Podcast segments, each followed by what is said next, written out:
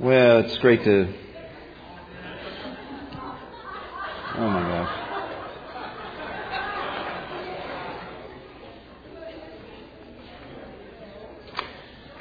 Yeah, I was gonna. Man, I didn't know that'd be the first slide. I guess it is the first slide.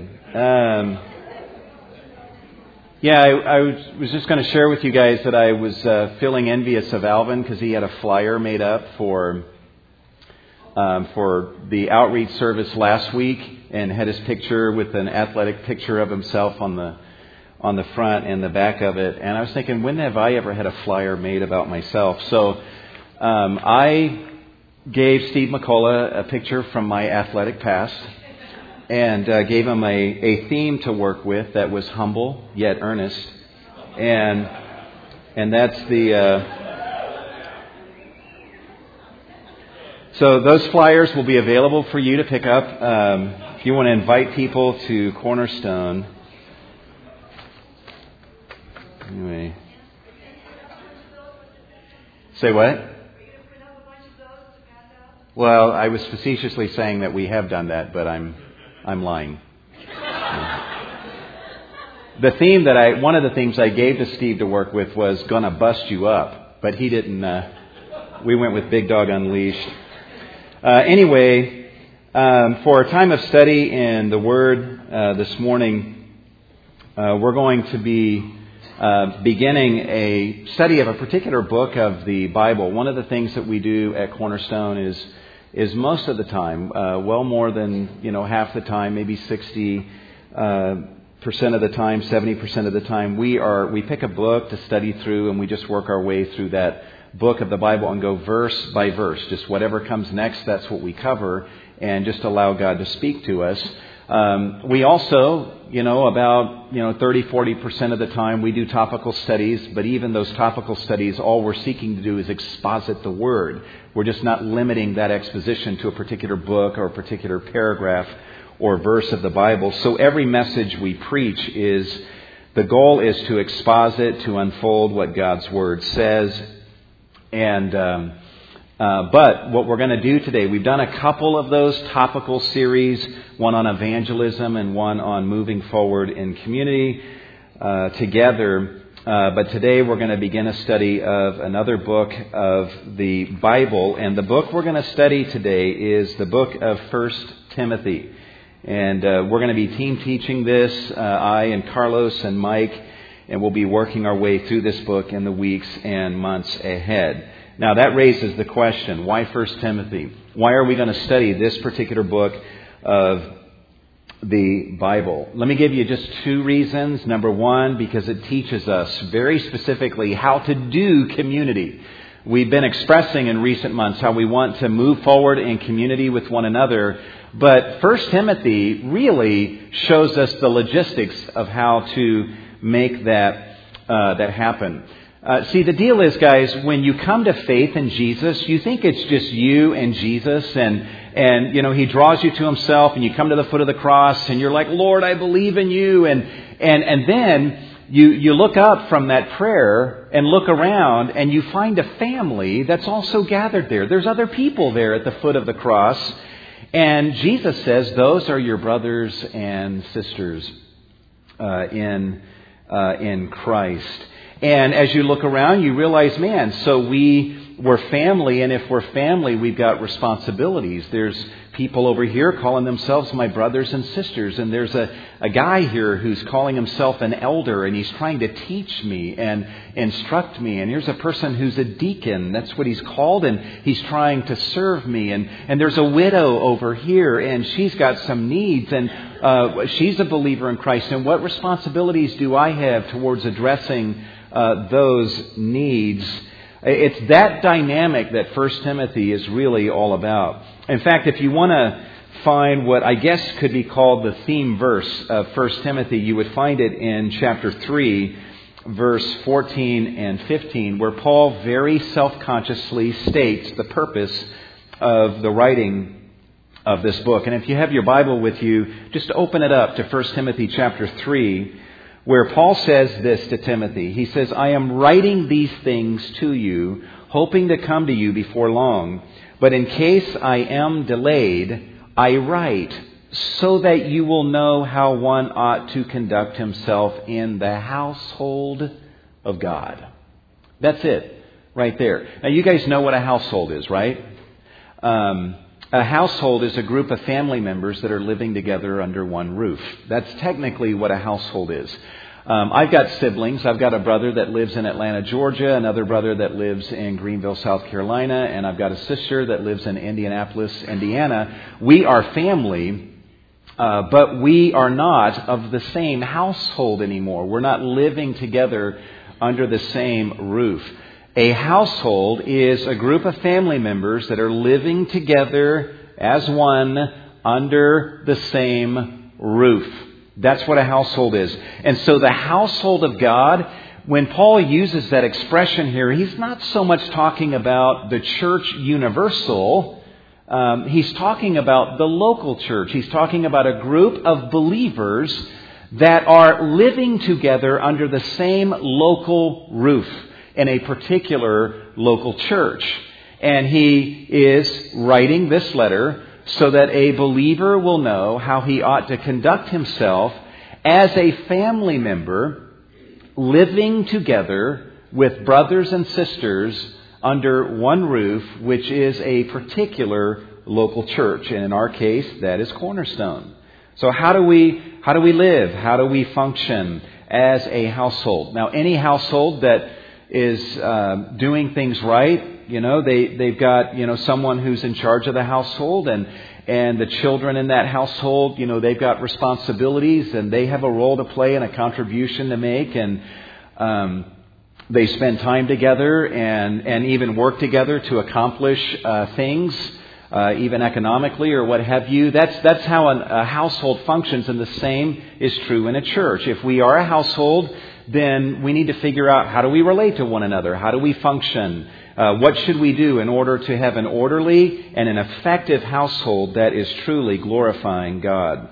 One of the things you find in 1 Timothy is a lot of family kind of language. The family is talked about a lot.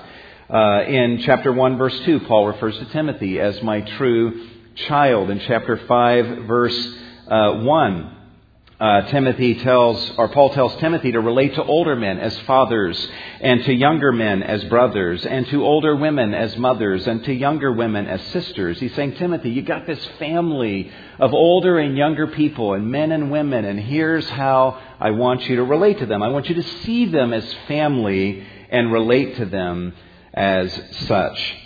So that's the idea of this book. That's the primary agenda uh, of this book is to teach us how to function as members of the household of God. There's a second reason that we have chosen 1 Timothy, and that is because it covers a lot of timely and practical uh, topics. Uh, just there's so many things that we as a staff have felt like, man, we need to go over these things uh, by way of leading this congregation and amazingly, so many of those things are covered in 1 Timothy. And don't try to write these down. We're going to be covering these in the weeks and months ahead. We're going to be learning about prayer. We're going to be learning about politics. And the timing of this is going to be perfect. We're going to lead how we need to uh, learn how we need to live in this society and what our responsibilities are towards our political leaders. We're going to learn about male leadership in the church and in the home. Uh, women's dress and appearance. We're going to be learning about the subject of modesty, women's roles in the church, and the meaningful place that God gives to them. Uh, elders, we're going to learn the qualifications and responsibilities of of elders in the church and deacons. We're going to, you know, Paul in this letter speaks of the last days and the appearing of Christ, so we're going to be learning about that. We're going to be learning about the dangers of legalism. Uh, we're going to be learning about bodily discipline, which literally in the Greek is bodily exercise. Bodily exercise is actually talked about in 1 Timothy. We're going to learn about the profitability of godliness that even surpasses bodily exercise. Uh, for you young people, you're going to be learning about being a youth, a young person in the household of God. How should you live as a young person?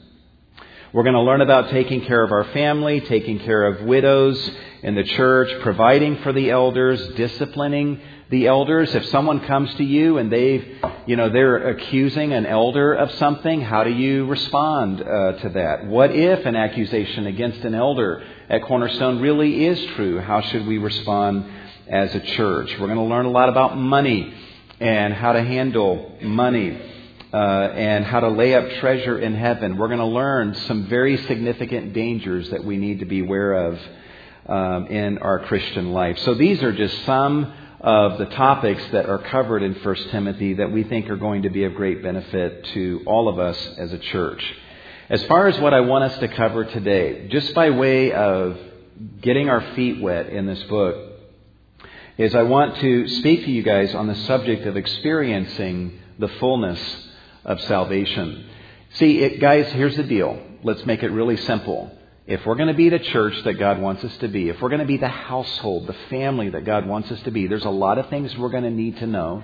There's a lot of responsibilities upon each one of us. But here is the fundamental overarching responsibility. If we're going to be a household of God that glorifies God, it is essential that every one of us be committed to experiencing our salvation in all of its fullness that we are walking with Jesus and experiencing this salvation that God has provided for us and doing so in all of its fullness. One of the themes, I would encourage you guys this week, read through the book of 1 Timothy. Do it uh, once a day. And as you do so, you'll start to pick up certain patterns in the book and look for key words that seem to show up again and again. And one of the key words of this book is the word that has the idea of salvation. In fact, in chapter 1, verse 1, the very first verse of 1 Timothy, we have the word Savior. In chapter 1, verse 15, we have the word saved. Chapter 2, verse 3, we have the word Savior. Chapter 2, verse 4, the word saved. Chapter 2, verse 5, we have the word in the New American Standard preserved, but in the Greek text, uh, it's the same word for salvation. In chapter 4, verse 10, we have the word Savior. In chapter 4, verse 16, we have the word salvation. So clearly, throughout the book of 1 Timothy, salvation is a major theme. And so, what I want to do is I want us to sweep uh, uh, most of those passages together, and I want us to look at four truths that we must embrace if we want to experience the fullness of salvation. Maybe you're here today and you don't even know Jesus Christ. You've never come to a point where you've believed in Him. This message is just right um, for you. Maybe you are a believer and uh, you're walking with the Lord and experiencing this salvation. This message will be an encouragement to you. Maybe you're a believer and right now you're going through a season where you would say, I am doing anything but experiencing the fullness of salvation. This sermon is especially for you to be an encouragement to you and a help to you. Now, I know for me, when I'm not experiencing the fullness of salvation, I get cranky. And I'm not that great of a member of my own household, and I'm not that great of a member of even this household of God. But man, when we're really walking with the Lord and experiencing the fullness of salvation, rejoicing in that, and that's overflowing from us, I mean, we're radically different people. So here's four truths that are taught in 1 Timothy that we must embrace. If you can embrace these four truths and then base your life upon them, you will be experiencing the fullness of salvation. It will be overflowing from you, and you will have a meaningful part in helping us as a family of God to glorify Him. Truth number one that I want us to look at this morning is that God is our Savior. Paul teaches us in this letter that God is our Savior. In fact, in chapter 1, verse 1, he says, Paul, an apostle of Jesus Christ, according to the commandment of God, our Savior. So we learned there at the beginning of the book God is our Savior, but that's not the only time that this is stated. In chapter 2, verse 3, Paul says, God, our Savior, who desires all men to be saved. Chapter 4, verse 10. The living God, who is the Savior of all men, especially of believers. What's really neat about 1 Timothy is that three times in the book, we have the expression, God, our Savior. God, our Savior. God, our Savior. Now, as a believer, I, I, there's no way I can do justice to this.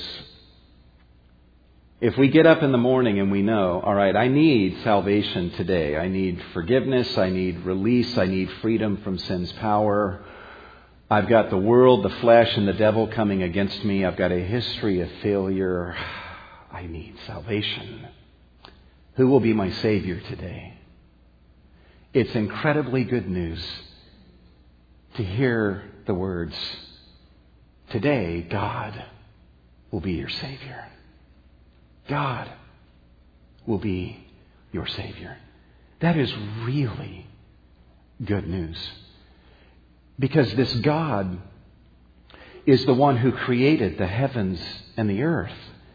He is the one who measured the entire universe with merely the span of his hand. I mean, imagine how massive our universe is, and God, as it were, according to the prophet Isaiah, measured the universe with the span of his hand. So, how massive must God be? God is a powerful God. We see his power displayed throughout creation and the explosions of volcanoes. And where does that power come from? It emanates from God himself. Um, also, I. This, this, this blows my mind. Um, I mentioned in the gospel primer that um, there was a star recently discovered uh, hurtling through space at 1.5 million miles an hour. Well, about a year later, they discovered another star that is traveling through space at 3 million miles an hour. You know, we admire a pitcher in baseball who can throw a tiny little ball, you know, 100 miles an hour accurately. God is throwing these monsters of the universe that are millions of miles in diameter, hurtling them through space at 3 million miles an hour. I mean, imagine the power, imagine the force that uh, would be required to send something that massive hurtling through space. I was reading in my daughter's science book a few weeks ago about neutron stars and without getting into a lot of details, um, I mean, I, I, read this and I just began to worship God because one of the things that they said is that as a neutron star is contracting, as the star cools, uh, you can have a star that originally was like 300 million miles in diameter that contracts with the force of gravity to just several miles in diameter. And the atoms uh, that compose that star get so densely packed together because the gravitational pull is so intense that in this science book it says that one teaspoon, one teaspoon of matter in the core of a neutron star, one teaspoon, get that picture in your head, one teaspoon of matter in the core of a neutron star weighs a billion tons. A billion tons. And God, according to Scripture, is the one who holds all things together. He holds the atoms together. And so imagine the power of this God that can take these atoms and crush them together with such intensity and force that one teaspoon weighs a billion tons. You see why it's good news as we come into a day saying, I need a Savior. I need some help here. And you hear the words of 1 Timothy, God will be your Savior today. That is great news. God also displayed His power in uh, taking the dead body of Jesus after He was slaughtered on the cross and, and was buried in the tomb and God God raised him from the dead. Not just where Jesus was barely resuscitated and, and stumbled around. No, he was raised with resurrection power. And this is the God that we have, and this is the one who has decided to be our Savior every single day. Not only is he our Savior, but you get the impression here that he's delighted to be our Savior. I mean, three times in this book, God says, I'm your Savior. I'm your Savior. I'm your Savior.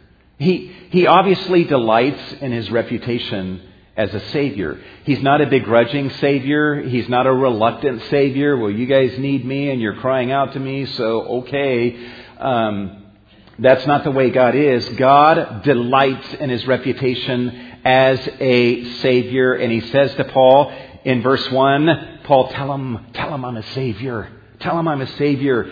Paul in chapter 2, verse 3, God is like, Did you tell him I'm a Savior? Yes, I did. Tell him again. Tell him I'm a Savior. Chapter 4, verse 10, tell him again that I am a Savior. God wants us to look to Him and to see Him as a Savior.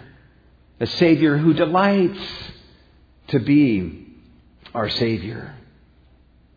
So, the first truth that we must wrap our minds around if we want to experience the fullness of salvation day by day is that God is our Savior, and He wants to be known as a Savior. He delights in His reputation as a Savior of um, His people. You know, I'm speaking at a conference in New York in November, and I got an email from the guy in charge of that conference asking me to write a bio of myself, and which is weird. And and I just had a few sentences, and I was like, what do I want to say? What what do I want to be known for? What do I want the people who read this to think of when they read this bio of me? What adjectives do I use? Brilliant. Uh, buff? You know, what do, what do I say? Uh, do I say those things or do I be honest? And, and, and as I write, as I wrote that, I was thinking, what do I want people to think of? What do I want to be known for? And that was a very challenging thing. But if, if you ask the Lord what He wanted to be known for, to write His bio, He'd say, I'm a Savior. I'm a Savior. That's who I am. That's what I delight to be known as. So when you come to God in need of salvation, no, He's not reluctant to save, but He's excited to be a Savior and He wants to blow you away with the kind of Savior that He is. There's a second truth that we must wrap our minds around, and this addresses those who might say, okay, that's great. Man, God is awesome and he delights to be a savior, but who does he want to save? And and, you know, Pastor Milton, you don't know me. You don't know the, the things that I've done, the things I've said, the ways that I have failed. If God intends to be a Savior, then I'm sure He wants to be a Savior of better people than I have been. I've got really good news for you. The second truth we need to wrap our minds around is that God saves sinners. God wants to be the Savior of sinners. In fact, Jesus, when he was on the earth, you know what he said? He, he said, I didn't come for the righteous. I didn't come for those who don't think they're messed up. I didn't come for those who think that they have their act together. I came for those who are sick. I came for those that are sinners. And we see this affirmed very clearly in chapter 1, verse 15, where Paul says it is a trustworthy statement deserving full acceptance. Now, whenever Paul says something like that, you know he's about to state a real doozy uh, of a truth. And he's just warning you, I'm about to say something that I know is going to defy belief, and you are going to have difficulty in believing this, but what I am about to say is a trustworthy statement. You can take it to the bank, you can believe it every single day, and it deserves not just acceptance, but full acceptance. So, Paul is saying, before I even say this, open your heart wide Open your arms wide and get ready to fully embrace what I am about to say. That Christ Jesus came into the world to save sinners. That's who he came for. All of us are sinners, are we not? All of us have broken God's law, have we not? We go through the Ten Commandments and and you know the first commandment is have no other gods before me. And all of us throughout our lives have placed many things in front of God and have disregarded Him. Have we not? God says in the Ten Commandments, basically, thou shalt not lie. We have all lied and deceived. And even the smallest lie is disobedience to this glorious God that we've been talking about. This God says, Thou shalt not murder. And according to Scripture, all of us have murdered because Jesus said, If you hate somebody, if you are angry with someone in your heart, you are guilty of murdering them in your heart. And his point is, you're guilty of breaking that commandment even if you've never shot somebody in the head. One of the Ten Commandments is, Thou shalt not commit adultery. Jesus says, if you look with a woman with lust, you've committed adultery with her already in your heart. You go through the Ten Commandments and you find out that all of us have broken the letter or the spirit of every one of God's Ten Commandments.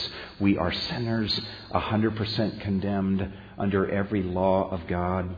When I go through the Ten Commandments, there's not even one of the commandments that I can cling to and say, okay, I've obeyed that one perfectly. Not even one. I strike out on all ten. I am a sinner. All of us are sinners. But God is a Savior, and He is the Savior of sinners. So the exciting thing is that what that means is that our sin does not disqualify us from God. Our sin is the very thing that qualifies us for Him because those are the only people He came to save. Amen? That means that all of us are qualified because we are all sinners. Look at what Paul says. You might say, all right, Pastor Milton, I am a sinner, but I am convinced I'm the worst sinner in this room. I'm the worst sinner that's ever lived. You don't know the things that I've done. Well, Paul even addresses that. He says it's a trustworthy statement deserving full acceptance that Christ Jesus came into the world to save sinners, among whom I am foremost of all. God has already saved the worst sinner that's ever lived, and that is the Apostle Paul. All right? And Paul goes on to say, the reason God saved me was basically to make the point that he can save anybody. God wants to glorify himself and glorify his grace. So he decided to save sinners who don't deserve that salvation.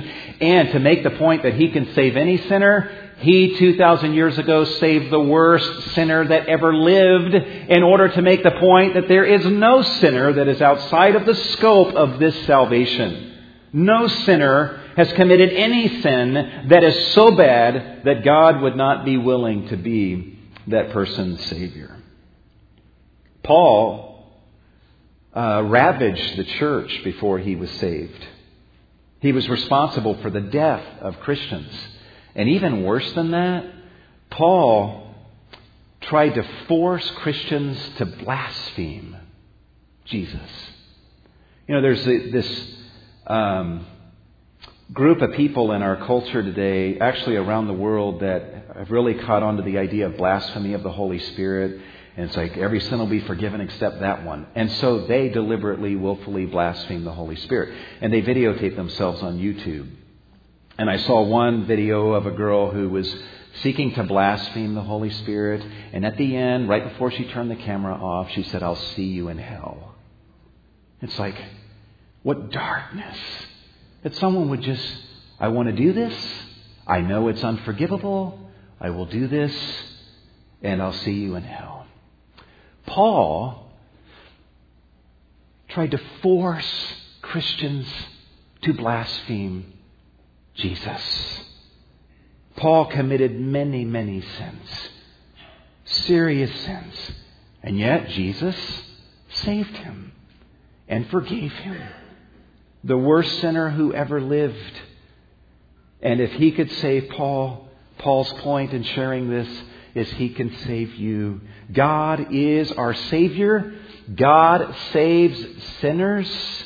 Even as a believer, when you mess up so badly that you think, man, I've messed up so badly even since coming to believe in Jesus that I think God is fed up with me. He doesn't want anything to do with me. No, you get up in the morning and say, as badly as I've messed up, God wants to be the Savior of this sinner today.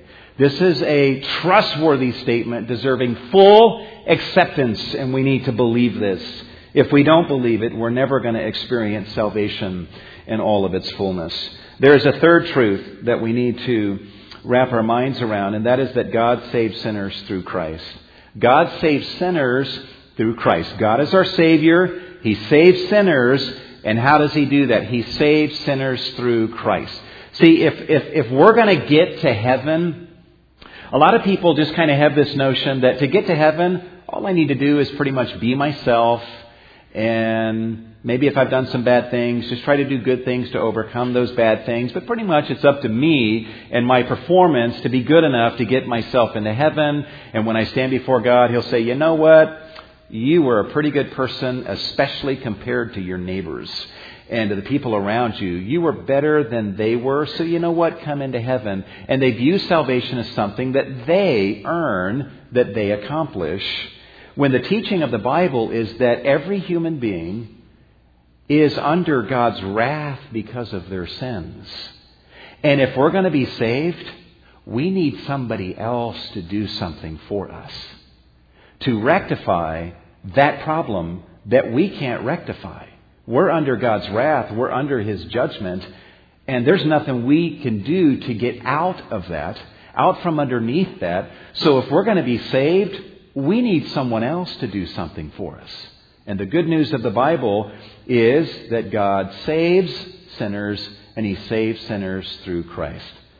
Look at what Paul says in chapter 1, verse 15. Christ Jesus came into the world to save sinners. God is the Savior. The Bible teaches He sent Jesus into the world with this mission to save sinners. To save sinners. And so Jesus came into the world and He lived a perfect life. He never sinned like we have sinned. He never thought a sinful thought, committed a sinful act, spoke a sinful word. He was absolutely righteous and perfect in every way. He's the only human being that has ever lived that has been flawlessly perfect and spotless in every way.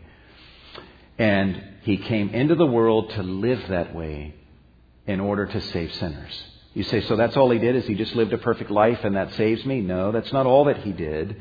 Uh, we know from elsewhere in 1 Timothy, in this book that we're going to be studying, look at what Paul says in chapter 2, verse 5, there is one God and one mediator between God and men, the man Christ Jesus, who gave himself as a ransom for all. What he's saying is Christ came into the world, lived in this world, lived a perfect life, and at the end of his life on earth, he gave himself as a ransom for all. In other words, he laid down his life. He gave up his life. On the cross, he was crucified outside the city walls of Jerusalem. He gave himself in crucifixion as a ransom for us. We were being held hostage underneath the wrath of God.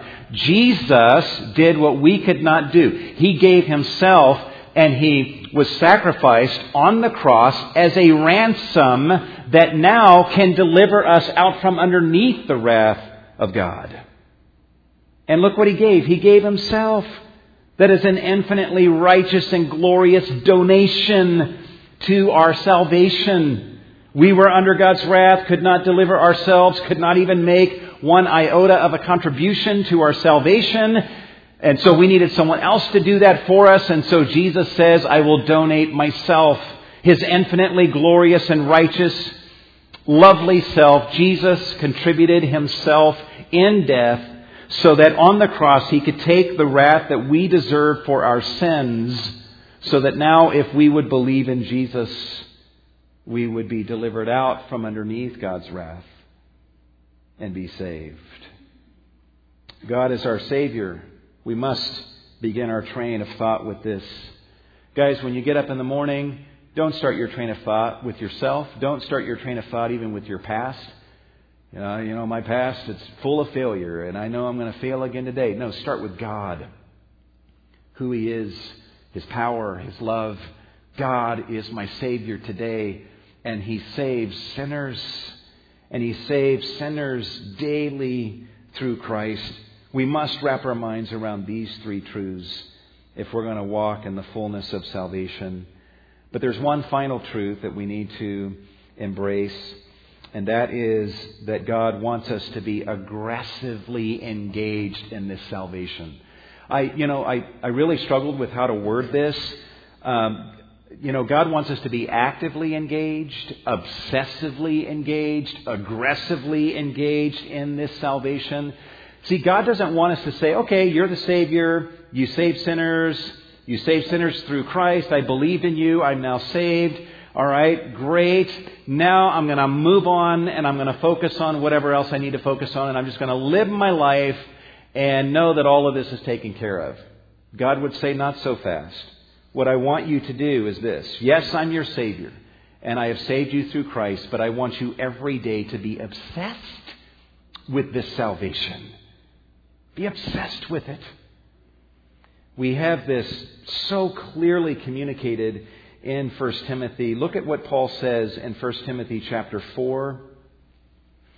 He says literally in the Greek text, exercise yourself for the purpose of godliness. Um, and that word exercise is the Greek word we get our English word gym or gymnasium from, which is actually from the Greek word that means naked. All right? A gymnasium today is a place where people go and they wear less clothing than they would out on the street so that they're not as inhibited as they engage in something athletic, right?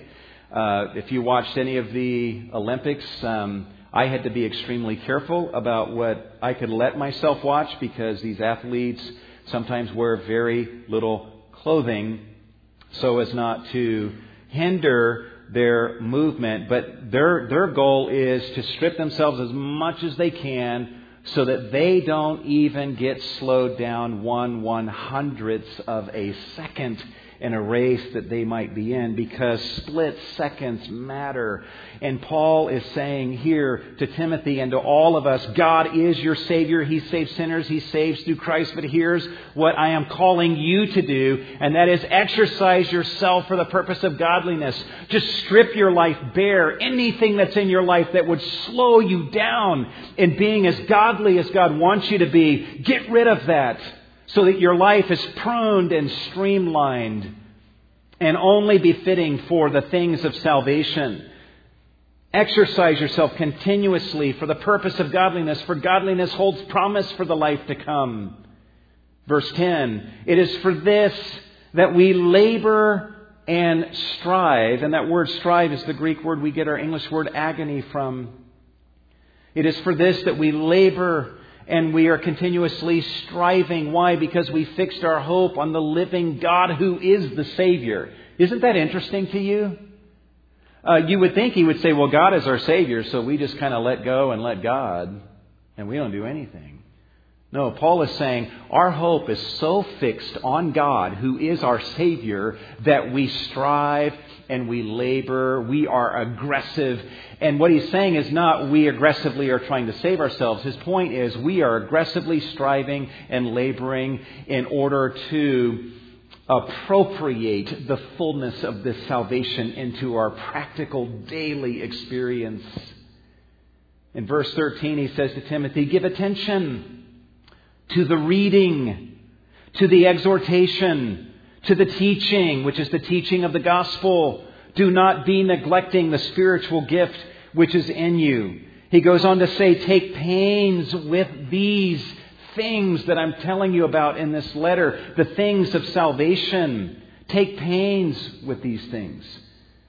And the expression take pains is used elsewhere in the Bible. It's used in Mark 13 11 you know where Jesus says when they arrest you and take you to court, he says, don't worry beforehand about what you're going to say. And one translator translates it as, don't rack your brains over what you're supposed to say. You know how we might do that, man. I got to speak, and what am I going to say? And we can obsess and, and rack our brains about it. Paul says, I want you in this context to rack your brains about this salvation. Take pains with these things. Meditate upon these things. Think upon these things. And this is present tense. So continuously be thinking on, meditating on these things. He then says, be absorbed in them so that your advance may be evident to all. You know what? If you want to advance in your Christian life, in the things of salvation, you must be absorbed in these things. He then says, keep a close watch on yourself and on the teaching. Persist in this, for by so doing you will save both yourself and your hearers. There's that word save again. Yes, salvation is all of God. He is the Savior. We are not the Savior. But this salvation involves our active participation. It demands our full absorption in these things. In chapter 4, verse 6, Paul says to Timothy that he says, I want you to be constantly nourished on the words of the faith and of sound doctrine. I want you to be in a constant state of nourishment. I want you to be feasting all the time to where you are always nourished with sound doctrine, the gospel, the things of salvation. And I would ask you this morning do you believe that God is the Savior? Do you believe that He saves sinners? Do you believe that this salvation is through Christ in Him alone? And do you understand that to experience the fullness of this salvation, you must let yourself be fully absorbed in these things? Meditating, reading your Bible that speaks to you of these things, of God and His love for you and how He has saved you. Are you constantly nourished on the words of the faith and of sound doctrine? This is one of the messages of 1 Timothy that we're going to see and come back to again and again. That if we're going to be the kind of household God wants us to be, if we're going to be a good family and good family members to one another, if God's light is going to shine from this church, then we need to be a church full of people that are walking in the fullness of this salvation. Let me ask you to bow your heads. God is good to give us His Word, to tell us about Himself, His love. If you're here today and you've just, you've never maybe heard what we're talking about this morning and you're like, I didn't know I was a sinner, or at least I didn't know my sin was this bad. I didn't know I was under God's wrath. But I understand it because I have sinned. And maybe you've never realized that before, and then you've never responded by saying, All right, for me to be saved, I need someone else to do something for me because I can't save myself. And maybe you've never taken your eyes from yourself and put your eyes on Jesus and said, All right, Jesus, I'm going to believe in you and not me. And if you've never done that, just before you move an inch, do that where you're seated. Just put your trust in Christ and call upon Him to save you, and He will. Jesus says, Anyone who comes to me, I'll never cast them out, ever. Do you know what? There's so many of us in this church who are believers, who are Christians, but we're not walking in fullness and we're going to learn how to do that in this letter.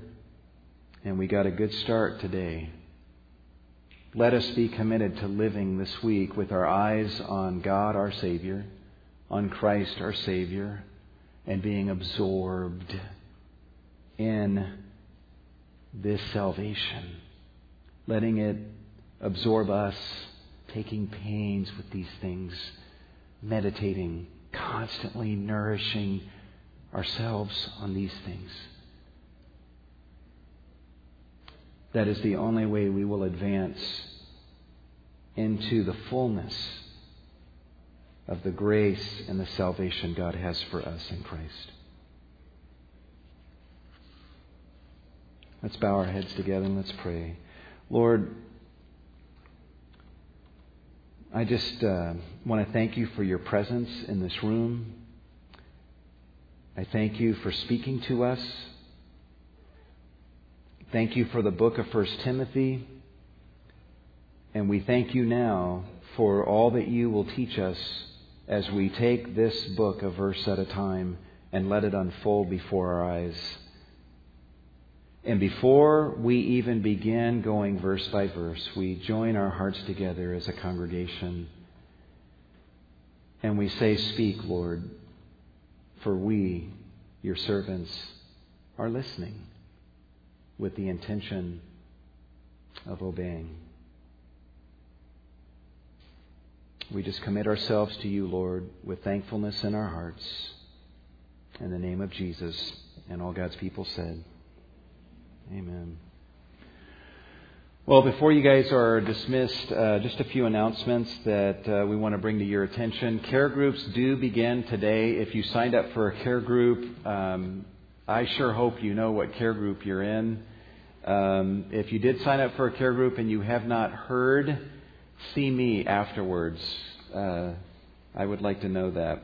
Um, and then we could direct you to the, the group that you are in. Um, also, let's see, uh, Sunday school. Look at your bulletins. There's information about our Sunday school uh, ministry that uh, is going on during the second service, and there's a selection of classes that